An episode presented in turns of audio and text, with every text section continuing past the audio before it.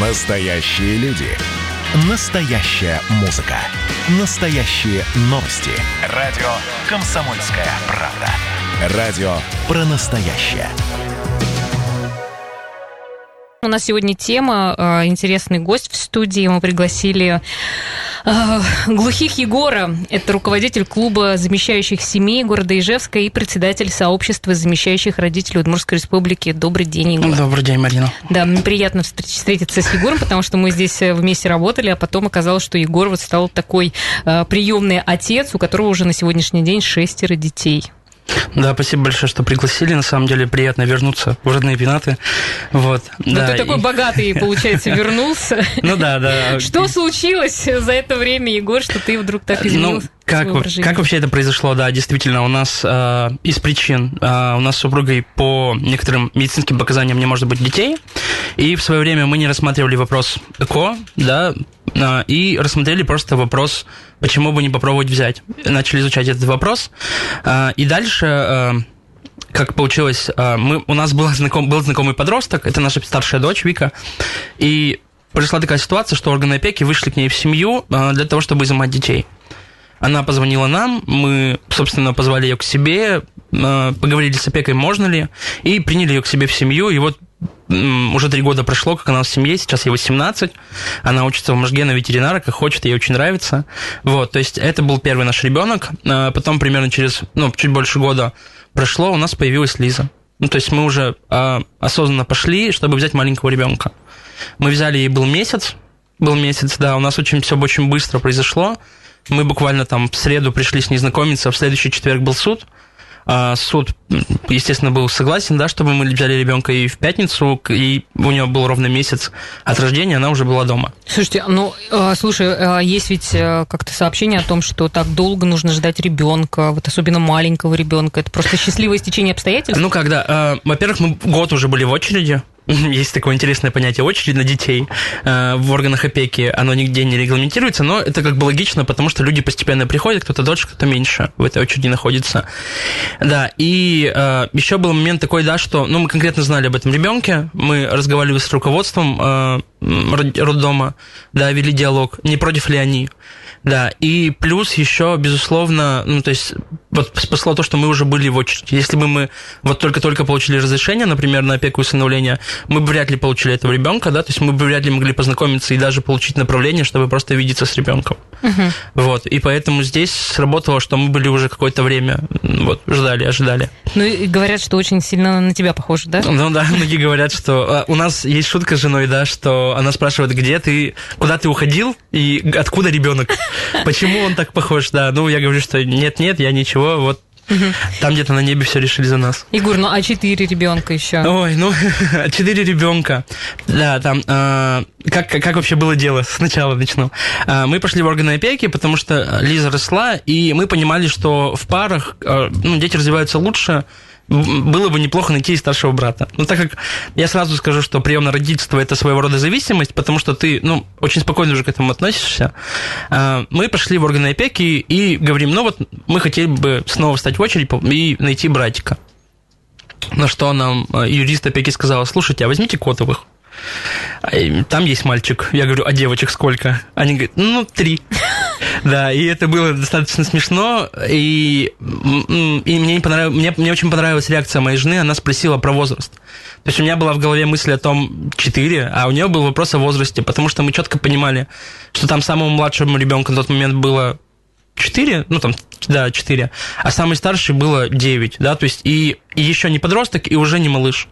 Вот, и мы понимали, что в ресурсе, в принципе, мы можем, но мы полгода думали. Мы полгода думали, думали, думали, и потом органы опеки нам уже рассказали о том, что, знаете, если вы сейчас не возьмете, они в соцприюте, uh-huh. мы будем вынуждены передавать их уже, ну, там, в детский дом.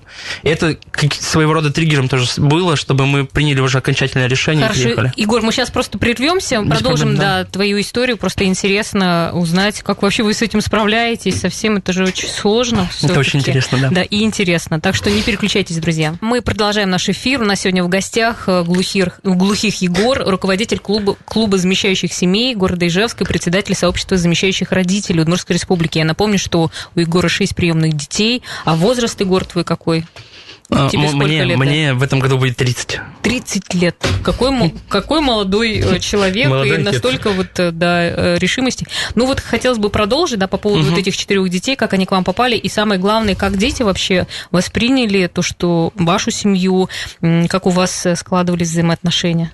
Ну, вообще, мы, в принципе, уже, да, имея опыт и подростка, и маленького ребенка, были готовы к тому, что дети, тем более дети там 4, 5, 8, 9 сейчас, да, лет, эм, они могут, они уже имеют четкую позицию, определенно они помнят э, прошлую семью, да, есть это понимание.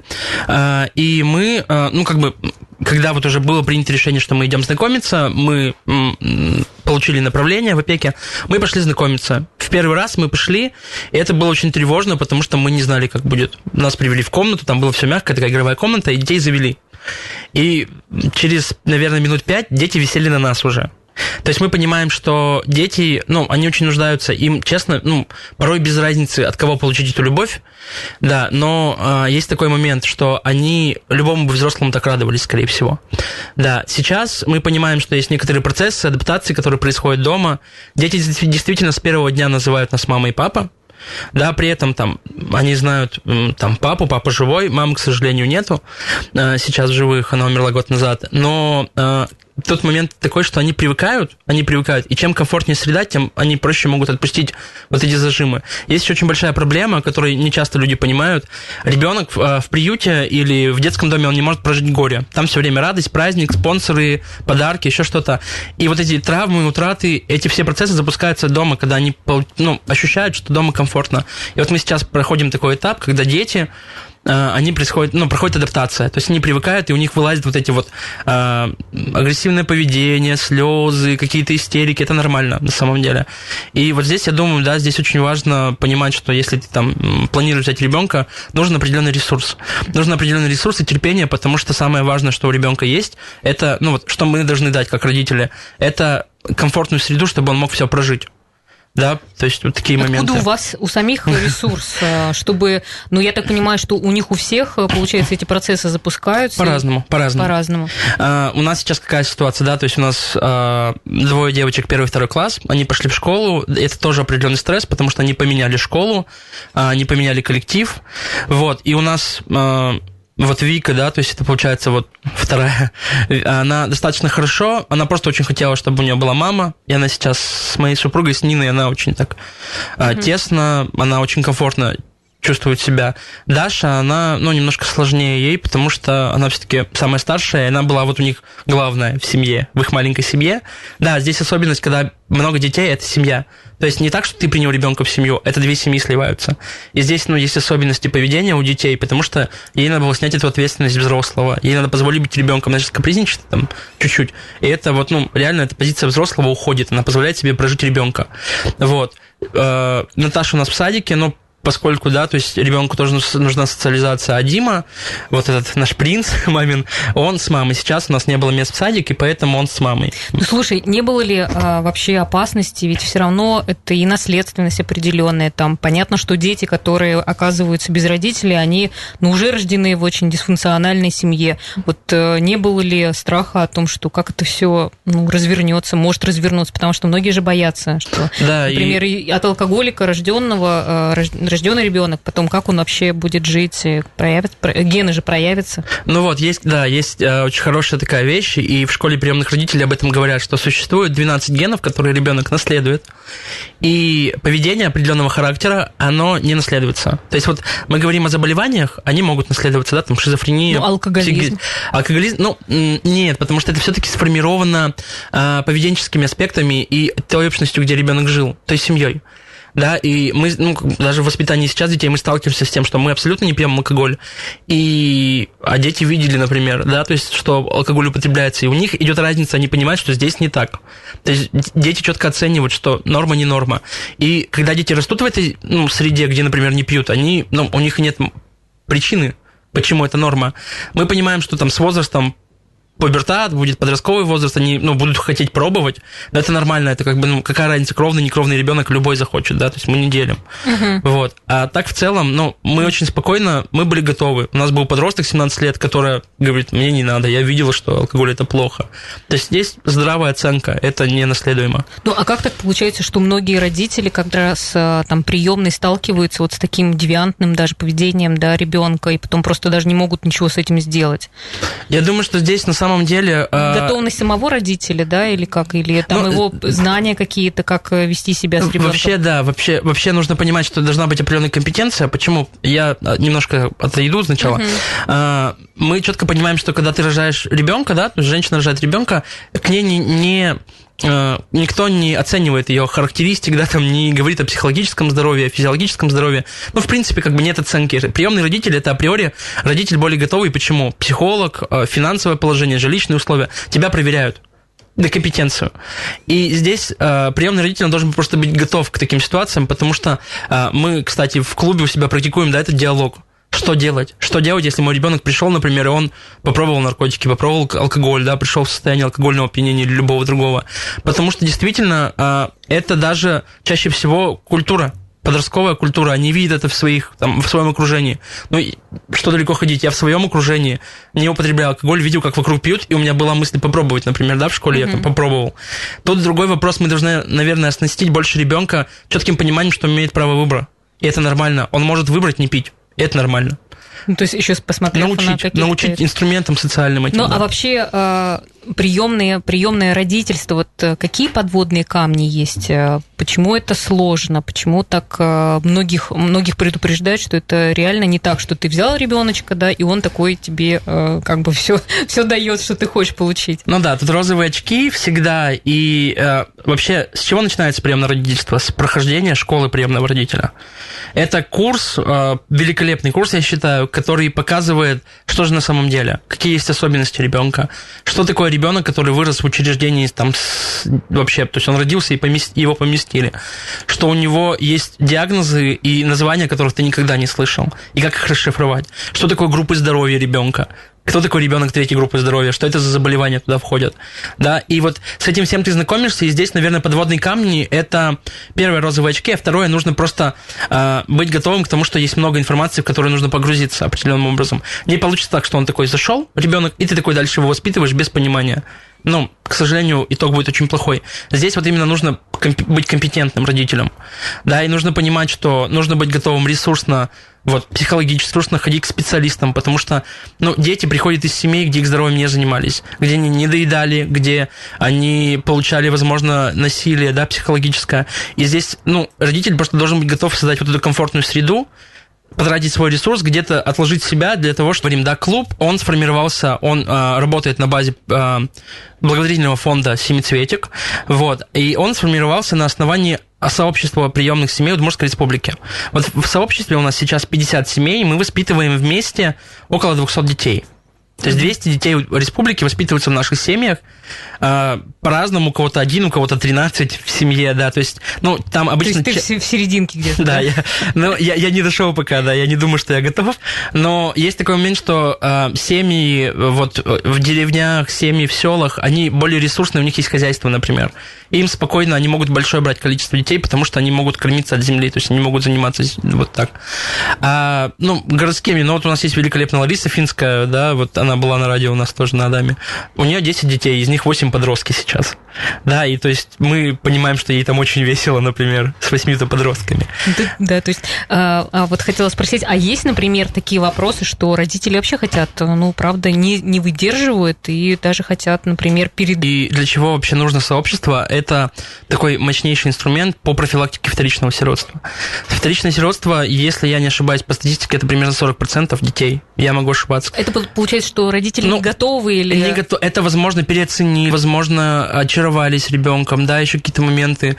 Вот, ну, масса причин психологические. Почему? Потому что с чего начинается вообще довольно больно, чтобы не закрепиться? Он говорит, лучше ты от меня сразу откажись, чтобы потом я к тебе не привязался, и мне не было больнее, чтобы ты меня не отдал, да, то есть это такой механизм.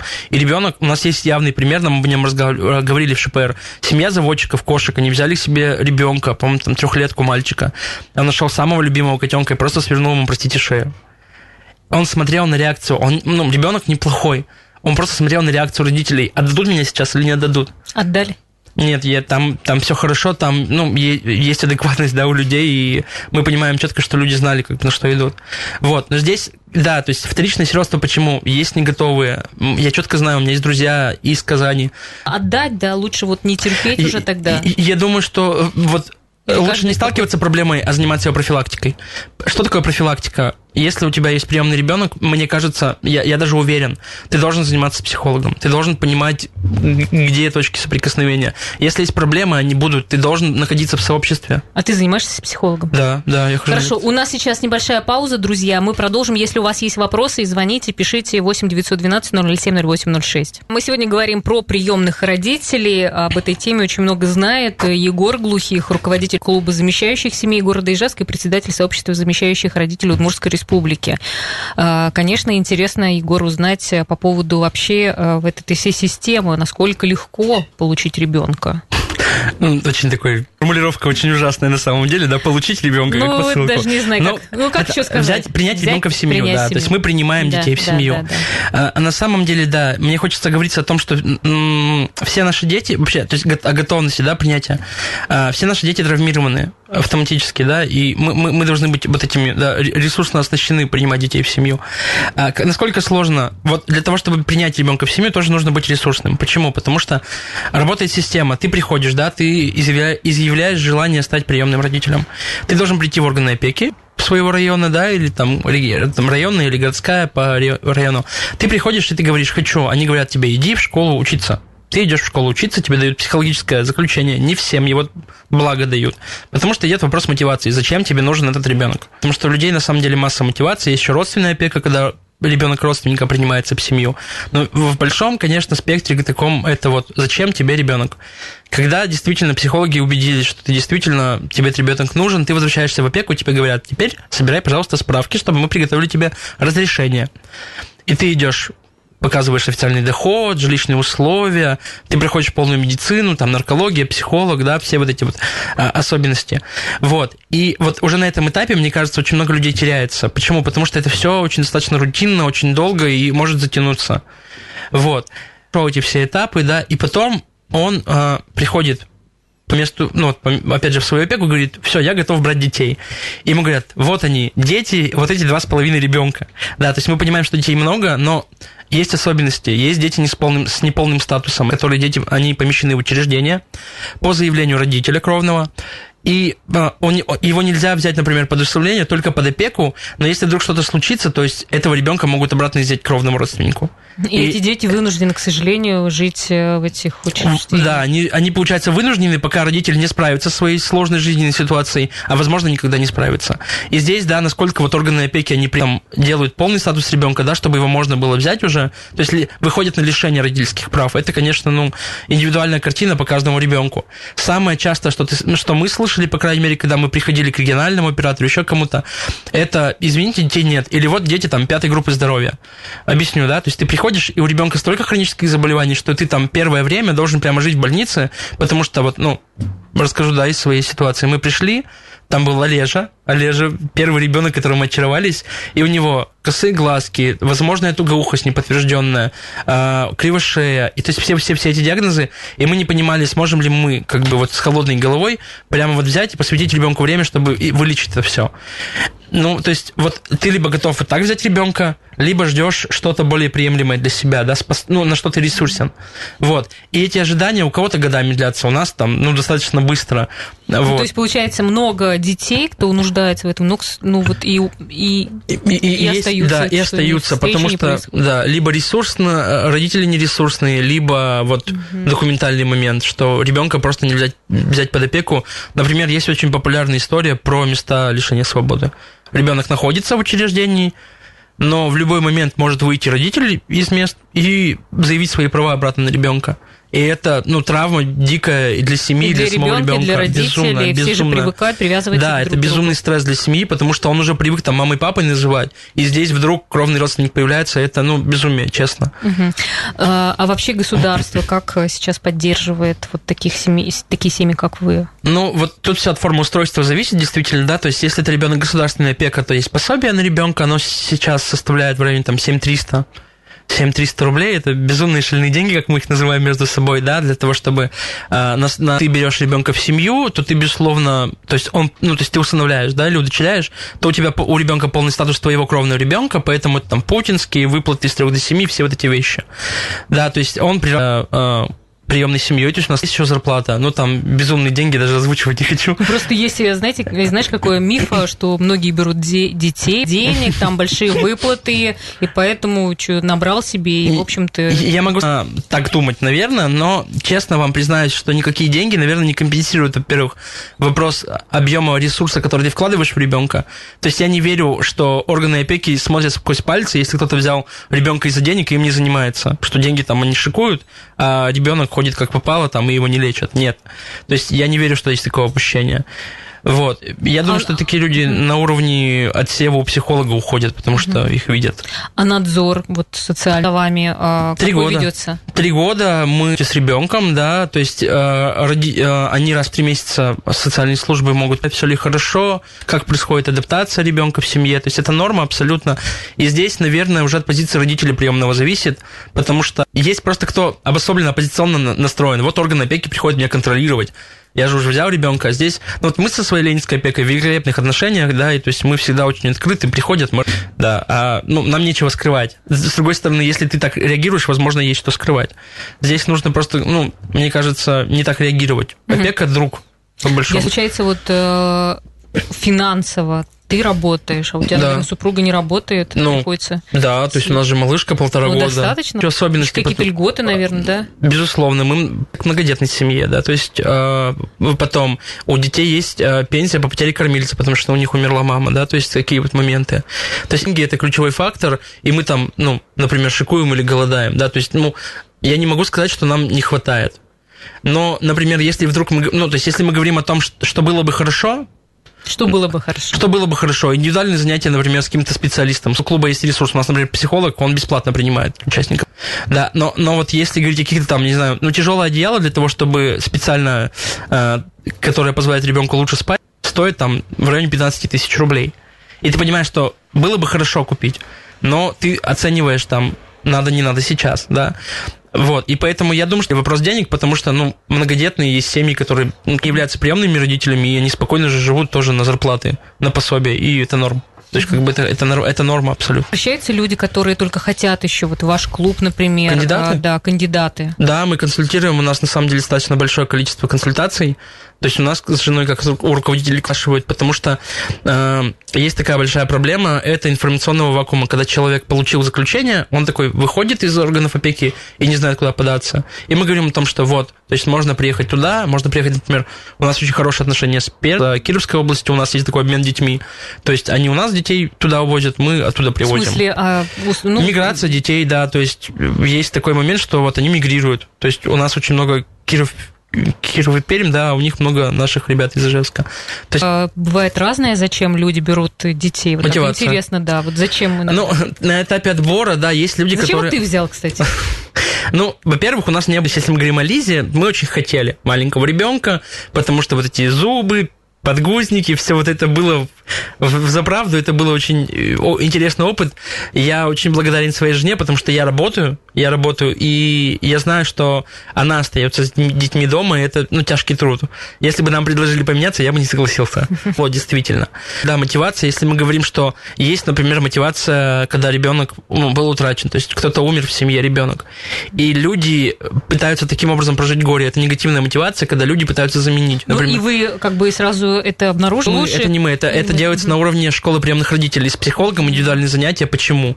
Есть такой синдром стакана воды. Это когда говорит человек, ну я один, я достаточно в возрасте, но еще в ресурсе, чтобы вот кто-то был рядом, когда я буду, ну, все, в предсмертном состоянии. Ну, это такая не очень хорошая мотивация. Кому-то что-то доказать. Меня родители плохо воспитали, я вот сейчас возьму ребенка и хорошо его воспитаю. То есть, ну, как бы финал будет не очень, да? Ну, мы, мы говорим о том, что такая мотивация не про ребенка. Конечный благополучатель это вот наше популярное слово не ребенок, а ты родитель. А мы должны все-таки понимать, что приемное родительство это про безусловную любовь, это про то, что ребенок приходит к тебе, и ты его любишь просто потому, что он есть. Мы, кстати, вот буквально я э, скажу, что мы вчера были э, обсуждали, что ребенка в учреждении э, некому любить, там есть только сотрудники, и его не любят даже за успехи. Ну, хвалят, но это не та любовь. Ребенка в кровной семье любят по факту существования, не за оценки, ну, при нормальной там угу. благополучной семье. И вот ребенок, когда он приходит в приемную семью, он должен испытывать вот эти эмоции, что меня любят за просто так. Слушай, Егор, ну что еще будете брать детей? Ну, моя жена говорит, что нет, она сейчас а слушает такой, эфир. Ой, я... Ну, она-то с ними сидит, поэтому вот, ты так улыбаешься. Да, да, да, да. Здесь нужно понимать, что ресурс не совсем мой, но как бы экономически мой, да, но мы должны понимать, что нельзя прыгать выше головы. Да, я могу поделиться тем, что мы живем в двухкомнатной квартире, у нас семь, когда приезжают в гости, да, там раз в две недели, и это достаточно тесно, да, мы сейчас думаем над расширением, угу. решаем этот вопрос. У нас вот есть хороший пример, то есть есть у кого больше детей, у них и площади больше. Хорошо, спасибо тебе большое, было интересно тебя послушать, спасибо и вообще как очень вдохновляюще. Ну и если кто-то мечтает, да, стать приемным родителем, вот то это очень осознанное такое решение, угу. обращайтесь, угу. как говорится. Спасибо тебе большое, всем хорошего дня, друзья, до спасибо свидания. Спасибо огромное, до свидания.